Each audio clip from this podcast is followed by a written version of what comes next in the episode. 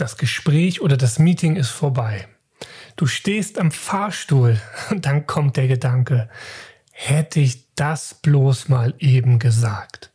Damit dir das in Zukunft nicht mehr passiert, habe ich diese Episode hier oder werde ich diese Episode hier aufnehmen.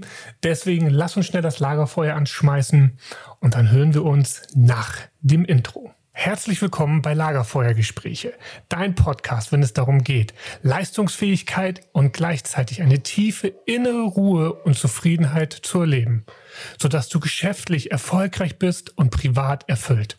Ich mache noch schnell das Lagerfeuer an und dann legen wir los. Ja, worum dreht es in dieser Episode? Du hast es sicher schon erkannt, um das Thema Schlagfertigkeit.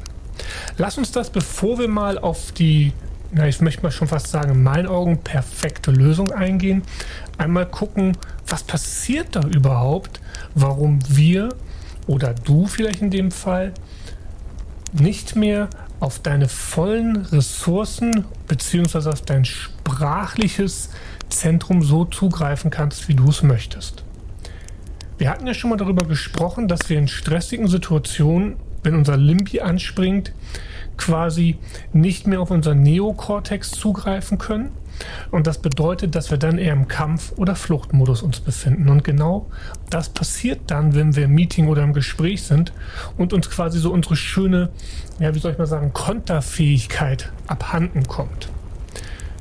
Und jetzt stellt sich natürlich die spannende Frage, ja, was können wir denn tun, um diese Konterfähigkeit oder unsere Schlagfertigkeit, wie es so schön heißt, eben aufrechtzuerhalten. Und für mich ist es ganz einfach. Es sind jetzt hier nicht irgendwie, es gibt ja Millionen von Formeln da draußen, die man dann verfolgen kann. Tu dieses, find jenes und bla bla bla. Mir persönlich ist das alles zu statisch und zu viel, was ich im Kopf haben muss. Ich bin immer ein Freund davon, Dinge sehr intuitiv und sehr schnell zu ähm, verinnerlichbar und anwendbar zu machen. Und hier kommt mir, und das kann eben auch für dich der Fall sein, die Kampfkunst wieder sehr zugute. Was meine ich damit? Im Wort Schlagfertigkeit steht das ja schon fast drinne. Es geht im übertragenen Sinne um Schlagen, also um einen gewissen Schlagabtausch, wenn du so möchtest, der dann hoffentlich auf der verbalen Ebene bleibt, aber der dort doch eben auf der verbalen Ebene stattfindet. So, und was bedeutet das jetzt für uns? Wenn wir die Kühlheit besitzen in Situationen, wo es um Schlagen geht, und korrigiere mich, wenn du es anders siehst, aber ich für meinen Teil kann mir kaum eine stressigere Situation vorstellen, als dass jemand vor mir steht und versucht mir doof gesagt auf die Nase zu hauen. Natürlich habe ich über die Zeit und über die Jahre jetzt gelernt, damit vielleicht anders umzugehen als du, wenn du keine Berührungspunkte bis jetzt mit Kampfsport, Kampfkunst hast.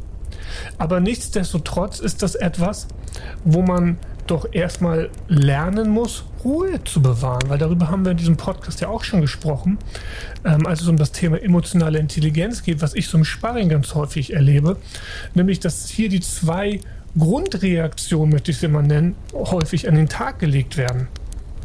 Entweder man geht zurück in den Fluchtmodus oder man geht nach vorne in die Offensive.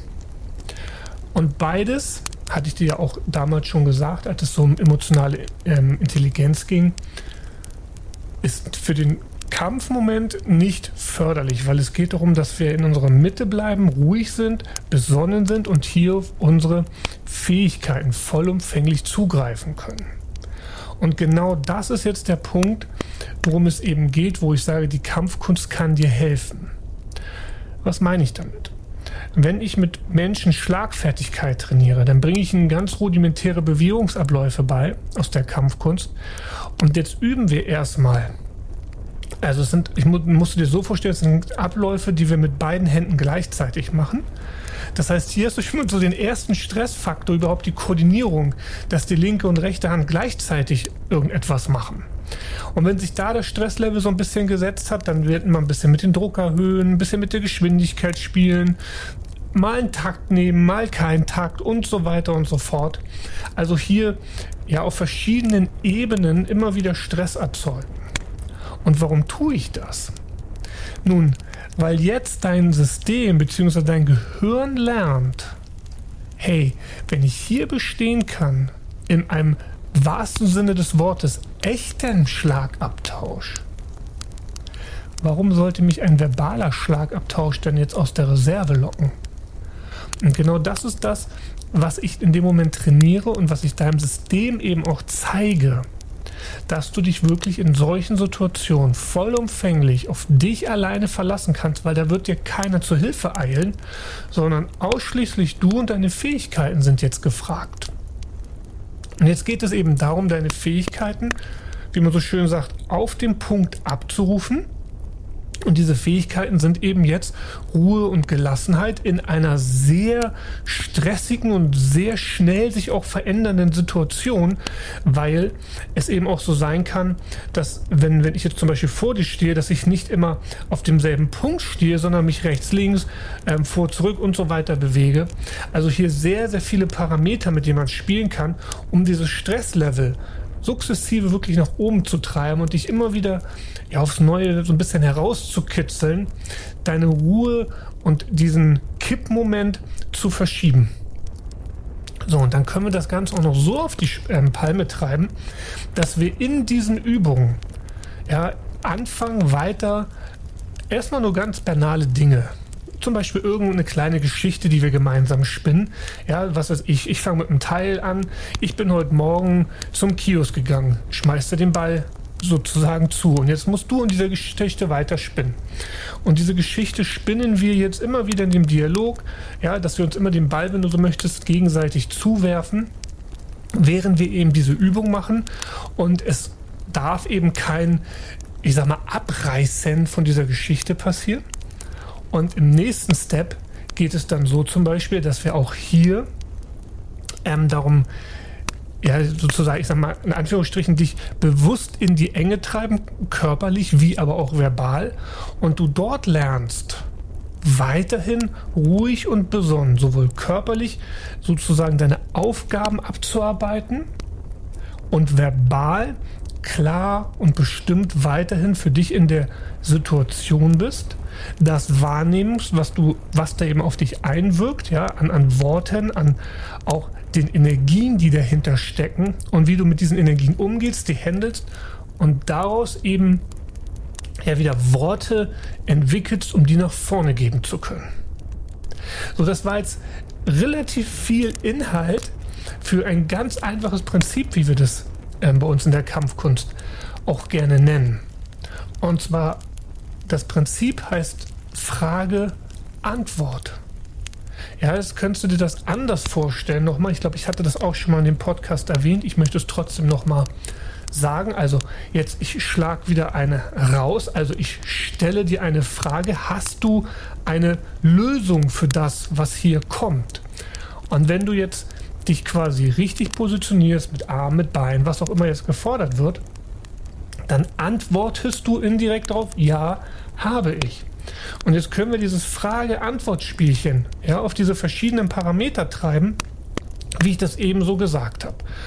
Und jetzt wirst du merken, dass du wirklich tiefenentspannt wirst durch die Wiederholung, durch das Üben. Und jetzt hast du, wie du vielleicht festgestellt hast, nicht irgendwie, ich sag mal, eine Formel auf einmal im Kopf, die du in einer Situation, wo es für dich brenzlig wird, irgendwie wieder hervorkramen musst, was ja auch wieder ja, dein Neokortex sozusagen ähm, benötigt, was ja schon blockiert sein könnte.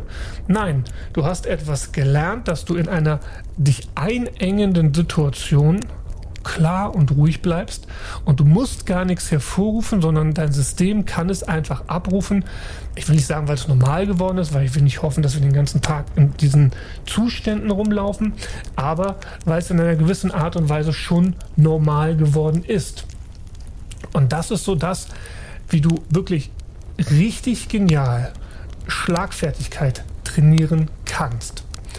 Und jetzt geht es ja so ein bisschen auch noch darum, um diese sich permanent verändernden ähm, Rahmenbedingungen, die so auftreten können, die auch noch so ein bisschen wirken zu lassen.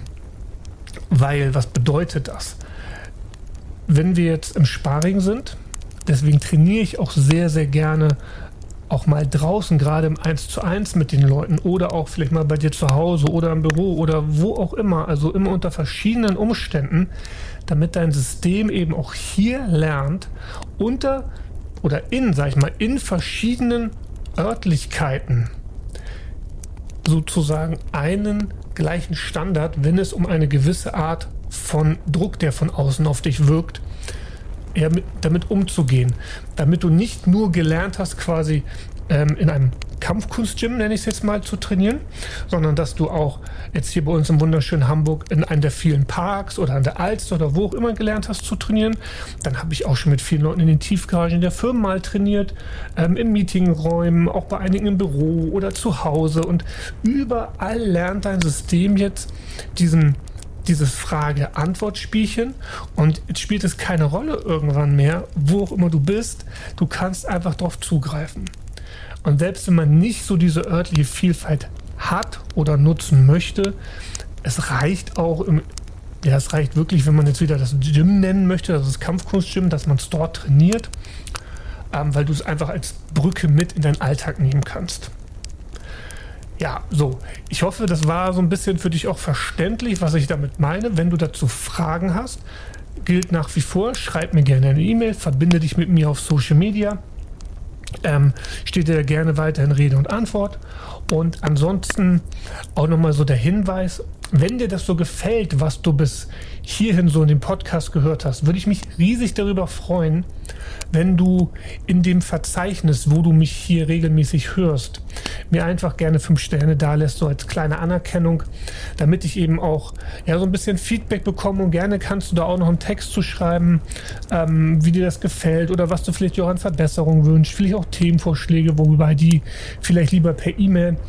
Ähm, ja, ich bin da sehr, sehr dankbar immer für das Feedback, was ich von, von den einzelnen Hörern bekomme. Das ist leider noch nicht so viel, wie ich es mir gerne wünschen würde.